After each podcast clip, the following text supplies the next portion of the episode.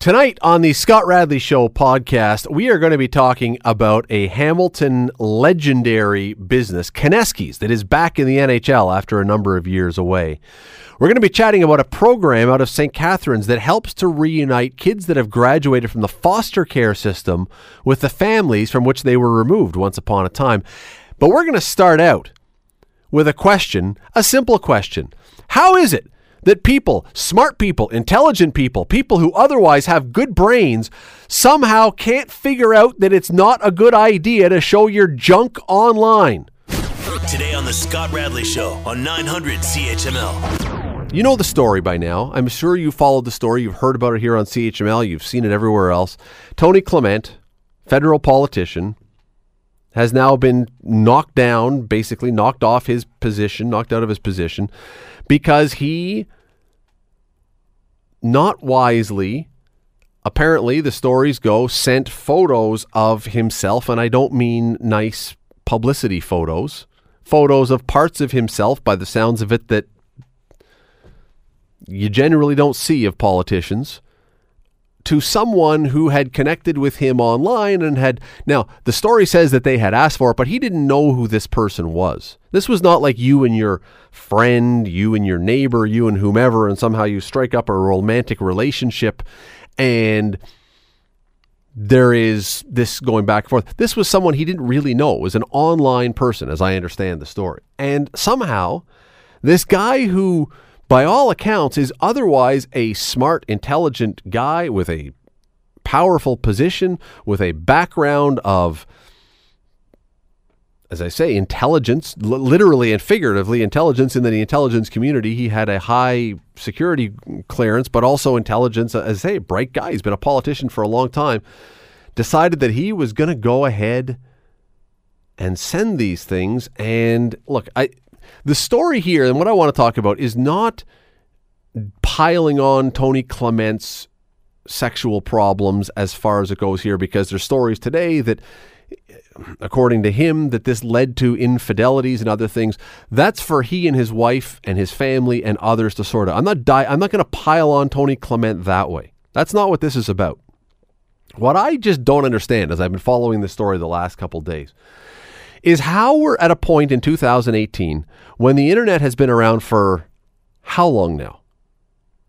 I mean, for basically 95% of the population, it's been at least 10 years they've been regularly using the internet, probably 15 for most, pushing 20 for some. How are we not yet clear on this being a bad idea?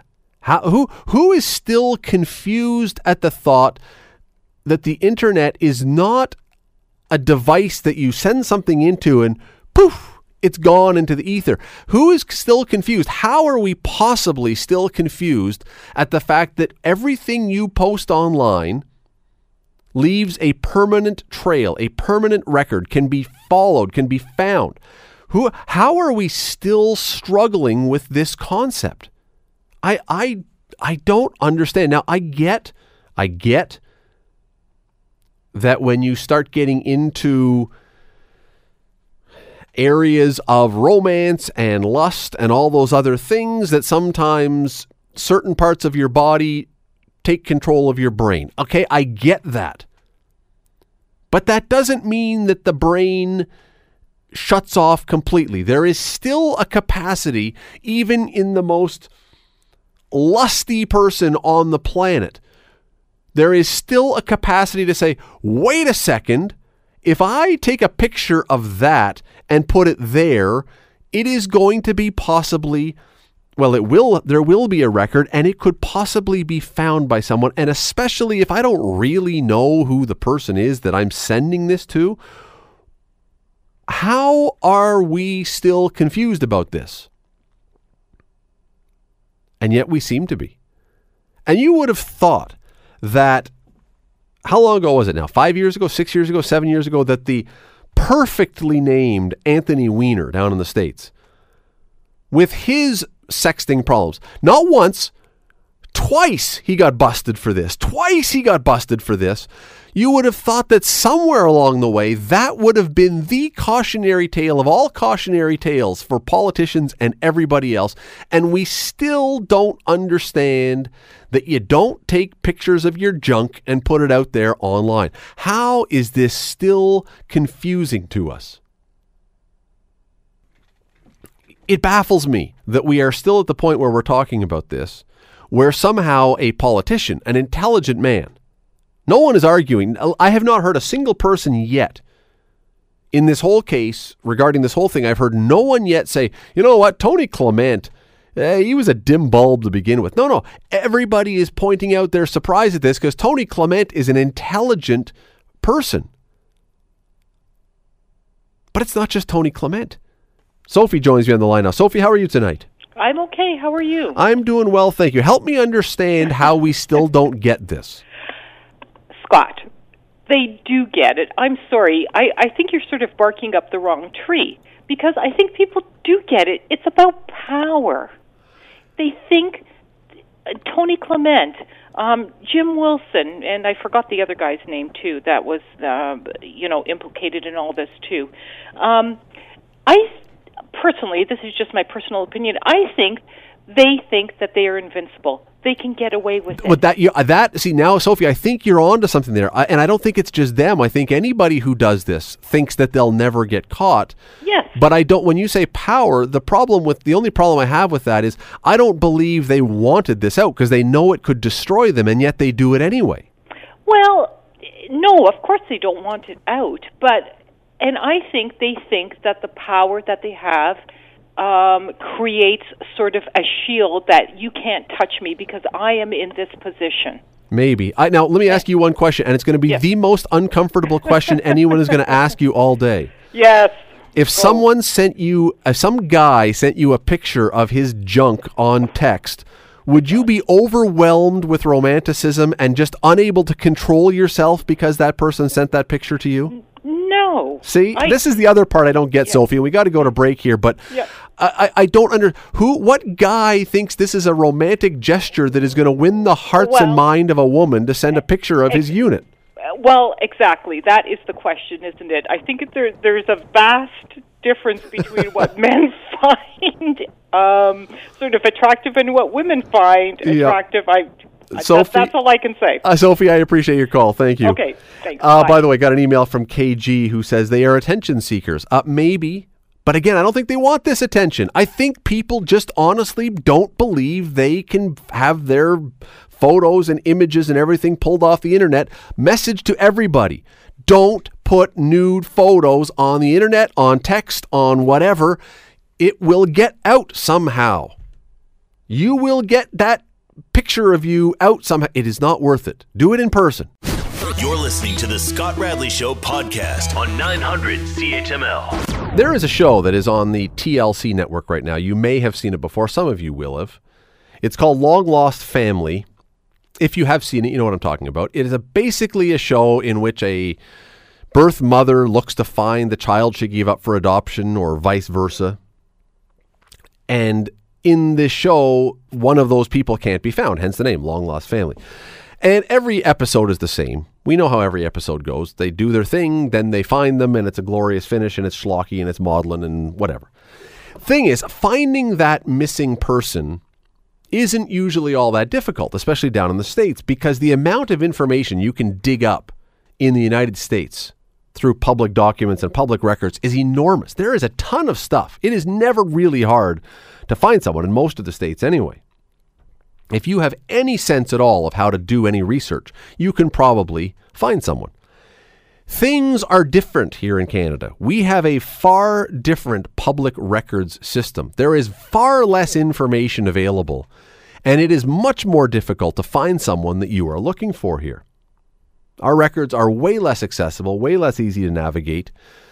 So if you have someone who's been removed from a home once upon a time, placed in foster care, graduates, gets to an age where they are now out, they come out the other end of foster care, and they want to then go back and find the family that they didn't have once, or they had once upon a time but were removed from. If they want to go and do that, how do they go about doing it? Well, Nadine Pequeneza is a director of a movie called, a documentary called Next of Kin. It's going to be on CBC tomorrow night at 9 o'clock. It's about this. She joins us now. Nadine, thanks for doing this tonight. Thanks for having me, Scott. I appreciate it. There's a bunch of stuff I want to get to here, but let's start right with the difficult part. We don't make it easy in this country to find people, for better or for worse. It is a challenge to track people down. It is. I mean, as you said, there's a lot of privacy laws that we have that are, you know, in place for a reason. But children, when they do age out of the child welfare system, they are provided with a social history. They do get some information about their parents. Now, it can be many years after the fact. So tracking those people down isn't always easy. But there's a program at Raft that has family finders or support workers that have been working there for many years, and they've become quite good at parsing out information. And a lot of it comes from the memories of the kids. Yeah, I want to get to Raft in just one second, but just for the records that we have here, would it be similar when you get out of the foster care? Is it similar, the information you're able to get, that someone who has been adopted would be able to get? No. Less or more? It's less. Really? Yes. Why? Yeah. Well, at the time, the idea, I mean, this is changing because there's more of an emphasis put now on trying to place children with kin so that they have some connection to their biological family. But in the past, I believe it was there to protect. The idea was to protect the child, to make sure that that separation, because they felt it was an unsafe place for the child to be.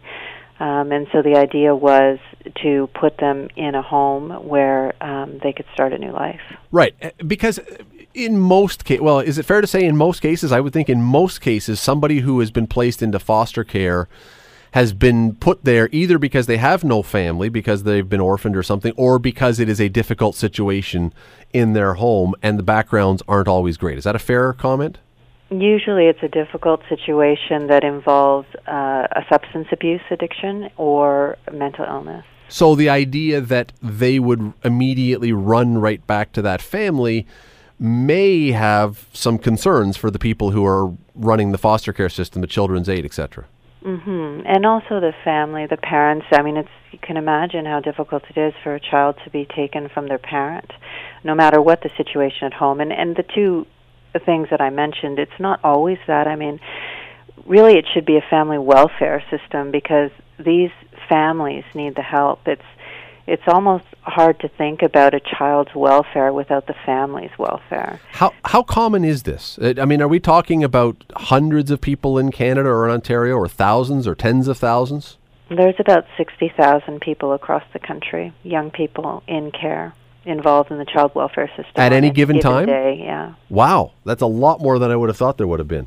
Mm-hmm. So when they are finished with foster care, what traditionally happens to them then? Are they just sort of let go and then they go and do their own thing? What happens? Well, it varies from province to province, but aging out usually happens around 19. So as soon as they turn 19, I mean, many of the kids get dropped off at the shelter.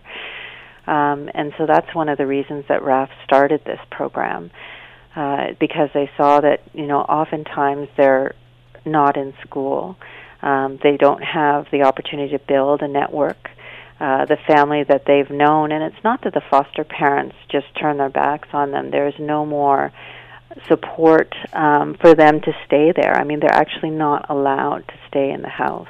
Let me jump in here because we're going to take a very quick break, and then when we come back, I want to talk about this program that you've referred to a couple times called Raft, and also to the movie that's on tomorrow. We'll do that when we return. Stay with us. Thank you. You're listening to the Scott Radley Show podcast on 900 CHML. Nadine Pequeneza is the director of a movie called Next of Kin. It'll be on CBC tomorrow night at 9 o'clock. It's a documentary on a group out of St. Catharines called Raft, Resource Association for Teens. And Nadine, when they do now, when kids do get out of foster care, and by the way, just before we get to Raft, is it more often that it's the kids who are looking for their families, or is it the families who have been looking for the kids? Do you know? Oh, it's both. Okay.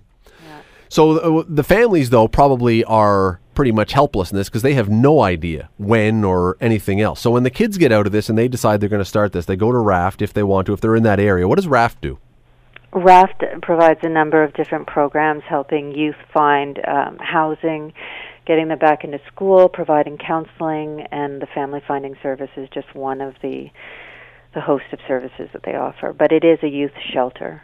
The idea, though, of finding the families, as I said off the top, if you were in the States, it would not be for most people that difficult. It is certainly doable if you're in the States with public documents that we have or that they have to be able to track down someone if you have any basic information about them. It's a lot harder here. So how do they actually go about doing this if there's almost no information available? Yeah, every avenue they can think of. So social media plays a big role. Nowadays, there's always connections to different people. They've posted ads in Kijiji saying that they're looking for people, local newspapers, if they know that the family was from a particular area. Sometimes they'll go back to high school records, death records, mentions in newspapers. They're really combing through everything they can think of. Is there anything in the law that precludes or prevents someone, now that we have social media and texting or whatever else, from keeping up with their kids once they go to foster care? Or do you have to have a complete cutoff when that happens? Well, they won't have the information as to what foster home they would be in. So there's no way they could have kept up along the way?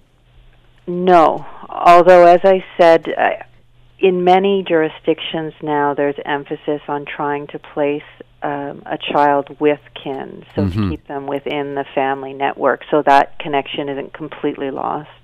They're obviously, through Raft, and this is, again, what this documentary is largely about. It's called Next of Kin is the documentary. There obviously is a belief that reconnecting with that family that they had once upon a time would be a beneficial thing, would be a positive thing. What's that based on? Well, kids, I think it came up because the youth are looking. You know, kids when they are separated from, and I should say it's not just for children who've been in the child welfare system, but a lot of the young people who end up at the Raft are there because they, you know, their families have broken apart. Your mom and dad might have split up when they were quite young, and they're missing a connection to a whole other side of their family. Maybe they don't get along with their mother. They might have spent time living with different relatives, so they have that same experience of instability and impermanence. And so the program's open to them as well. And what they found working at the Raft, the two workers who were there, Jackie and Amanda, that we filmed with, is that the youth are often looking for these family members themselves. And I think it's that wanting to know who you are and where you came from. It's a sense of identity that you feel a part of you is missing or not understood, especially if the family that you do have any sort of connection with, you don't get along with. For adopted kids who are through the system the normal adoption way, if you were going to go look up your family or try to track that down, Children's Aid would usually, if you're going to go through them, would want to give you some counseling because they want to prepare you for whatever could happen down the road, because there's not always a happy ending to this. You could be rejected. They could say they don't want to meet you. It could be a horrible situation. Is that a concern with this? Because, again, you're starting in a lot of these cases with difficult situations.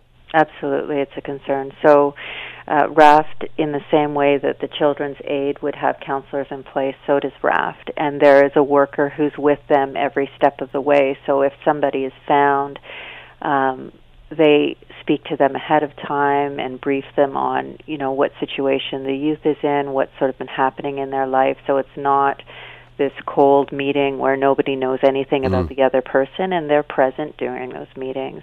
And then there are counselors available for the youth to speak with afterward. And so it's not an unmitigated experience. The movie, the documentary, is called Next of Kin. It is tomorrow evening at 9 p.m. on CBC. Nadine, it's a fascinating topic. I really appreciate you taking some time to talk about it today. Thanks very much. It is, look, I started by talking about that show on TLC called Long Lost Family. That is the Disney version of this. That is the sanitized, happy ending, always brilliant finish that everybody was happy that someone found. I mean, that is the Hollywood version. This is the grittier version of that same story. If you are interested in one, you may be interested in the other. Friday night, so tomorrow night, 9 p.m. CBC. The documentary is called Next of Kin, if you're interested. You're listening to the Scott Radley Show podcast on 900 CHML. Three unusual, bizarre, occasionally uncomfortable stories from around the world. We'll give them to you, and Will, who's on the other side of the glass today, Will is keeping the show going. Will decide, based on whatever criteria he chooses, which one is his story of the day. Feel free to play along at home. You can choose as well. Radley at 900CHML.com is my email if you wish to put in your choice for which would be which. All right, here we go. Story number one comes to us from Ohio, Will. It is an 11-year-old boy in Ohio, in Cleveland actually, was unhappy with the fact that mom took away his PlayStation. I guess he'd been misbehaving. And so she took away his PlayStation and said, no, that's it.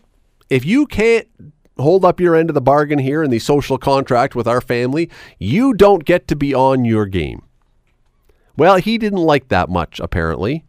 So he responded, well, let me just tell you what happened.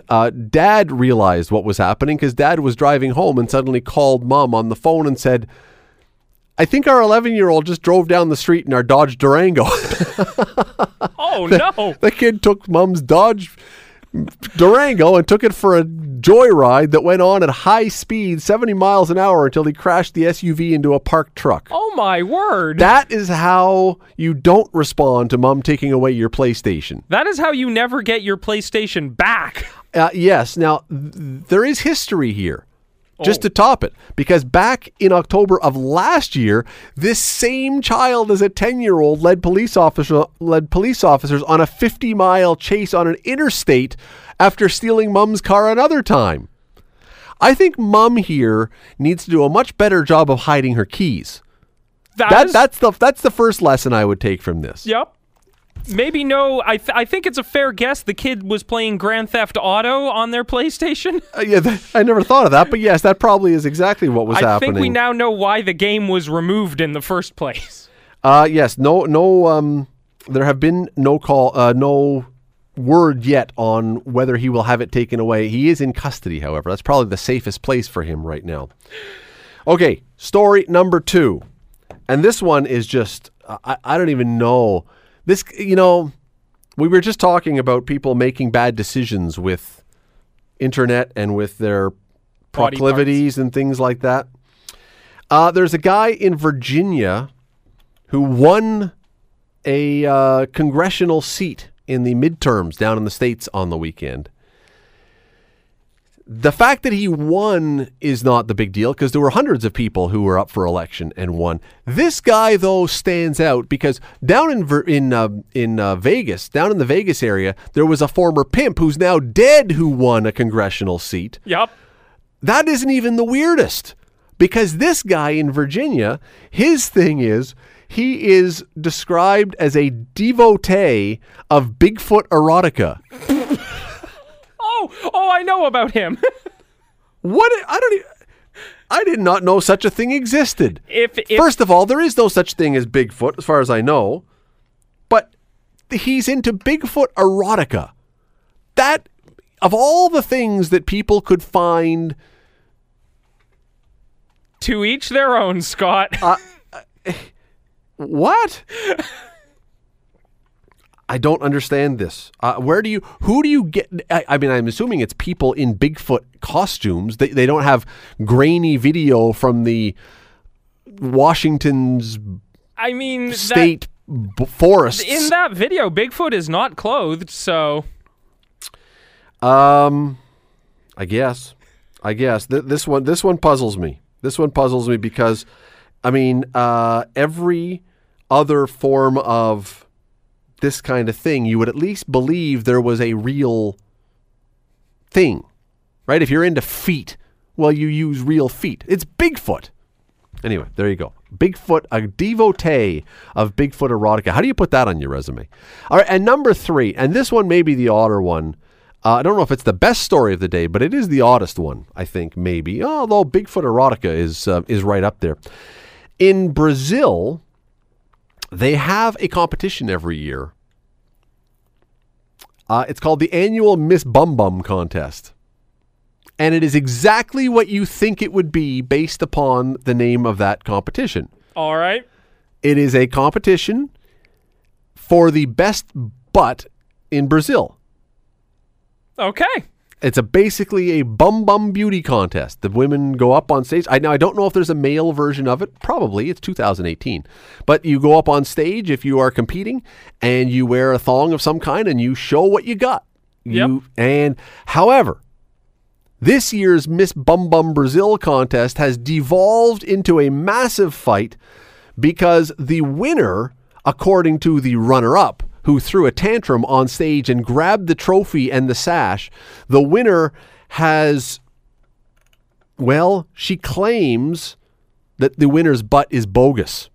Oh. That there has been work done, that she's claiming the winner's butt is enhanced with plastic somehow. Now, I don't know much about plastic butts, but anyway, this is now a fight that the first runner-up believes the first place has an enhanced butt and should have been ineligible to win the Miss Brazil Bum Bum contest. Interesting. So will you, as your story of the day today, give it to the 11-year-old who had his Game Boy taken away or his PlayStation taken away and took his mom's car on a joyride, the GOP candidate who is a devotee of Bigfoot erotica, or the Miss Bum Bum meltdown? Oh, I'm giving it to that kid who will be played by Nicolas Cage in the story about his life 40 years from now.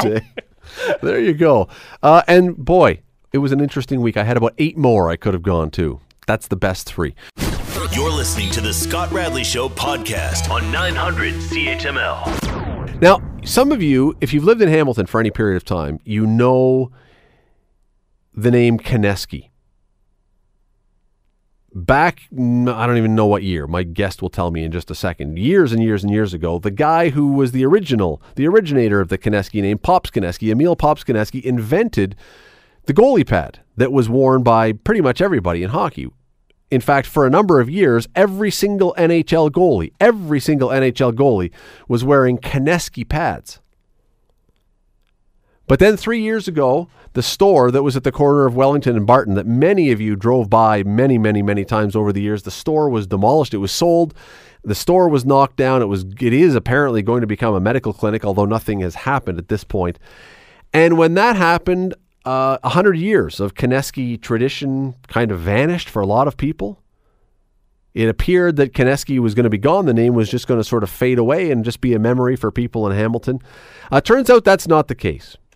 The guy who is the owner of the Kenesky was the owner of the Kenesky store. He is the owner of the Kenesky brand. His name is Joel Hulsman. He joins me now. Joel, how are you tonight? Good. You, Scotty? How are you? Well, I'm doing great. And I've known for a while that the Kenesky brand wasn't just fading into the mists, but it's only recently that I learned that how far you guys are actually back. Because I know you were still making equipment, but you guys are actually back in the NHL now for the first time in like 25 years. Sure are. Yeah, we're back with our chest and arm pads. Actually, they're we make them to the new regulation that the NHL's come out with, and we're taking it by storm right now, man. We got like 26 guys. Yeah, 26. Okay, so you guys are known mostly, and you would acknowledge this, you're known mostly as a pad company. That's where the name Kenesky is most closely associated. You're not doing pads right now. My understanding is part of that is if you have equipment in the NHL, if a goalie is wearing equipment that is visible, you have to pay a fee, right, to the NHL? $130,000. That's not a small fee. That's a lot of goalie pads to sell. It's a lot of goalie pads. All right, so you're not doing that yet. So you've gone with the shoulder and arm pads, which are under the equipment. You don't have to pay the fee for that? No, nope, not at all. All right. And it turns out that when you were shutting down the store back in 2015, well, walk me through the story. You're about to shut the thing down, and somebody comes up and approaches you and wants the name? Yeah, a couple of guys approached me out of London, guys that I've known for a while, and They're designers and builders. And of hockey equipment. The name again, and here we go. We're back. And what was the reason? If they can design and make the equipment, presumably they can then put the thing out on the market. So what was for them, what did they tell you? Why did they need the Kenesky name? Just the value that it came with it. That's all. Just the history, and wanted to resonate the name Pops again and get the Kenesky name back in the NHL. The funny part about that, though, Joel, is that probably there's not a goalie playing in the NHL right now that ever would have worn Kenesky at any point. So the name probably means a lot, maybe to their fathers or their grandfathers, but not really to them.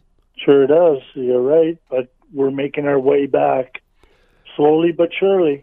So these guys that approached you, they are guys who have designed equipment. And I guess your timing turns out to be pretty good with this, because right around the time they're making these shoulder and arm pads, as well as other stuff, the NHL puts these new rules in that says the goalies now have to shrink their stuff so that the padding is actually for protection, not just to take up more space in the net. And right around the time that you and they are coming up with this stuff is when this is all happening. So there's an open door for you guys. Oh, big time. Yep. Why does that door open? We did our homework. What does that mean? Well, all the big guys like CCM and Vaughn and Bauer, they just kept on building the stuff the way it used to be, and they didn't follow the guidelines, and we did. And we got back into it because the NHL put what did they want to do? They wanted to penalize the goalies now for being too big. So everybody's fine. You're looking at fines. You're looking at suspensions. You're looking at trainers getting suspended, and we just happened to hit it right and get it right, and had a little bit of help from the NHL pushing us. But all the other companies that made, because all these places, they all make their own shoulder and arm pads. They could have just reduced the size of theirs, correct? Like they're not throwing in the towel on this. So why did the goalies decide they wanted to go to you guys as opposed to just the reduced version ones they could have got from the big companies? Well, you know what? Soon as Braden Holtby got his, and everybody else saw it, the floodgates opened. So it was Braden Holtby with the Capitals that was the first guy? Yep. Did you go after him, or did he come to you? No, he kind of came to us. He heard about us and wanted to try it, and he doesn't change his equipment very often. So we kind of lucked out there, and it just ballooned from there. And you say now there's 26 guys that are wearing it, either in games or practice? Well, we've got 26 sets out there, that's for sure. And we probably have about 8 guys wearing them now, 6 to 8 guys, because it takes some transition to get into them. Okay. This I understand, and I learned this today, and I didn't realize this. Apparently building shoulder and arm pads, more than gloves, more than a blocker, more than a catching glove, more than pads. These are like the most complicated things in hockey to build. Oh, it's an art. Why? I watch my partners do it, and I just shake my head.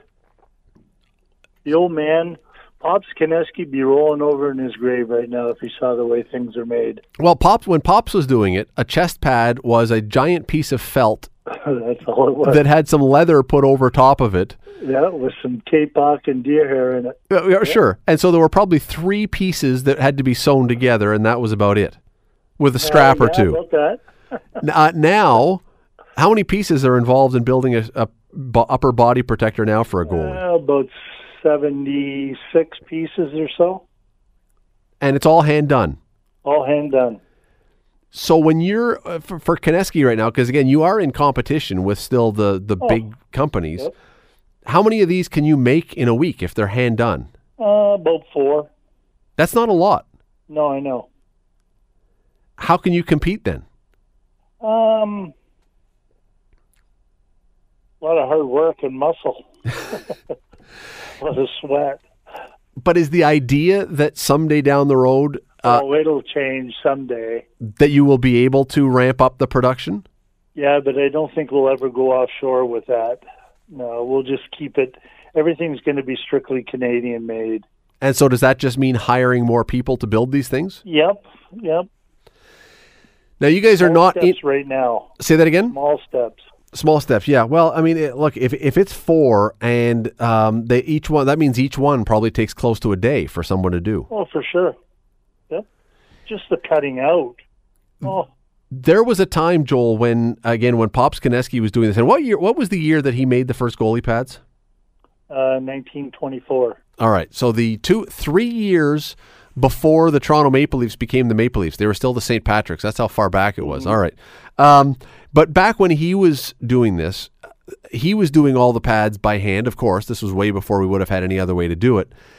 And I know that I've heard this many times over the years that it was difficult to get a set of Kenesky pads because the lineup to get them was so long that it would take several days. 300 pair a year. Yeah. And so if you were not on the list, you couldn't just walk in and do it.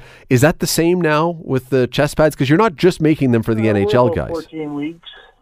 That's what your waiting time is now? Yeah. Oopsie.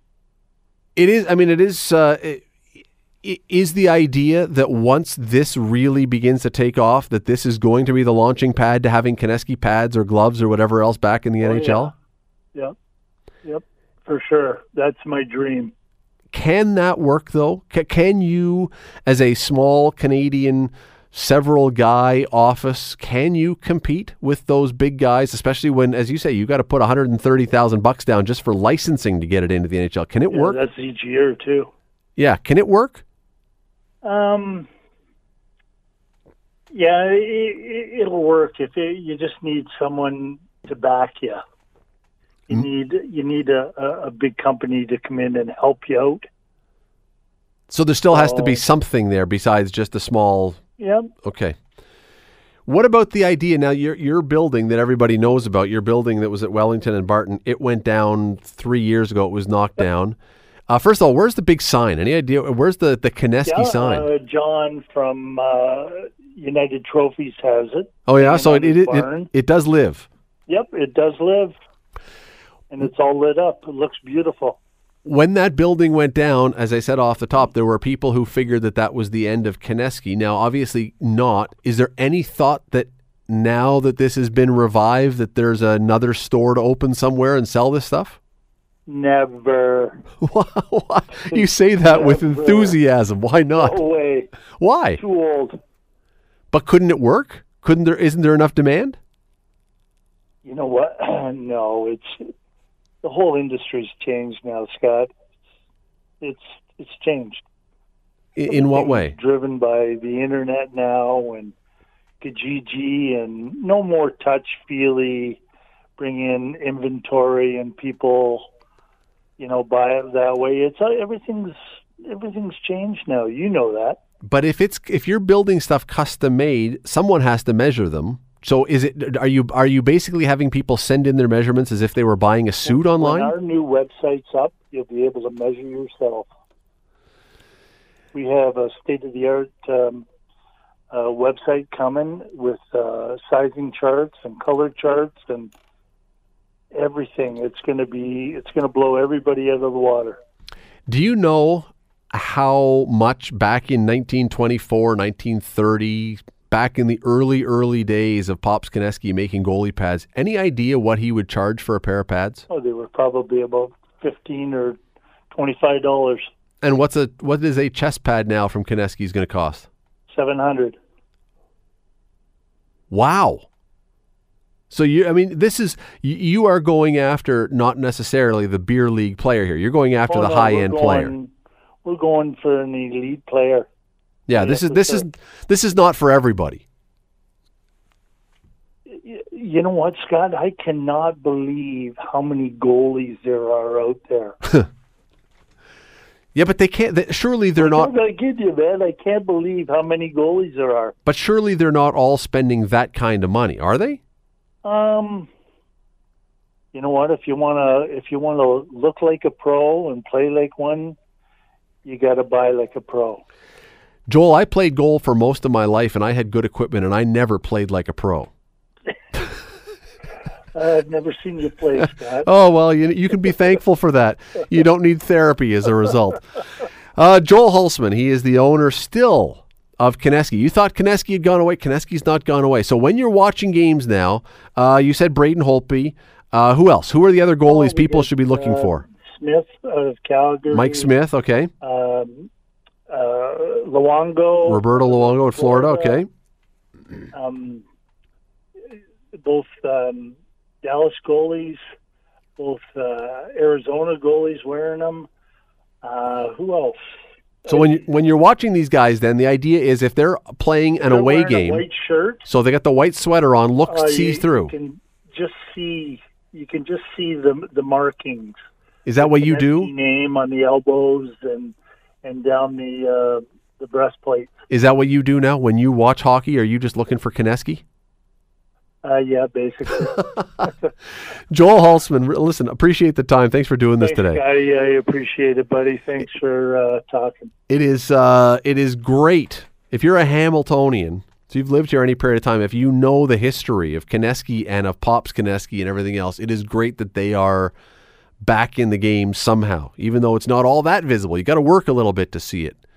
That is a touchstone for Hamilton in the world. The fact that this is where the goalie pad was invented, and now the fact that they are going to be, or they are, back in the game. It's a good thing. The Scott Radley Show, weekday evenings from 6 to 8 on 900 CHML.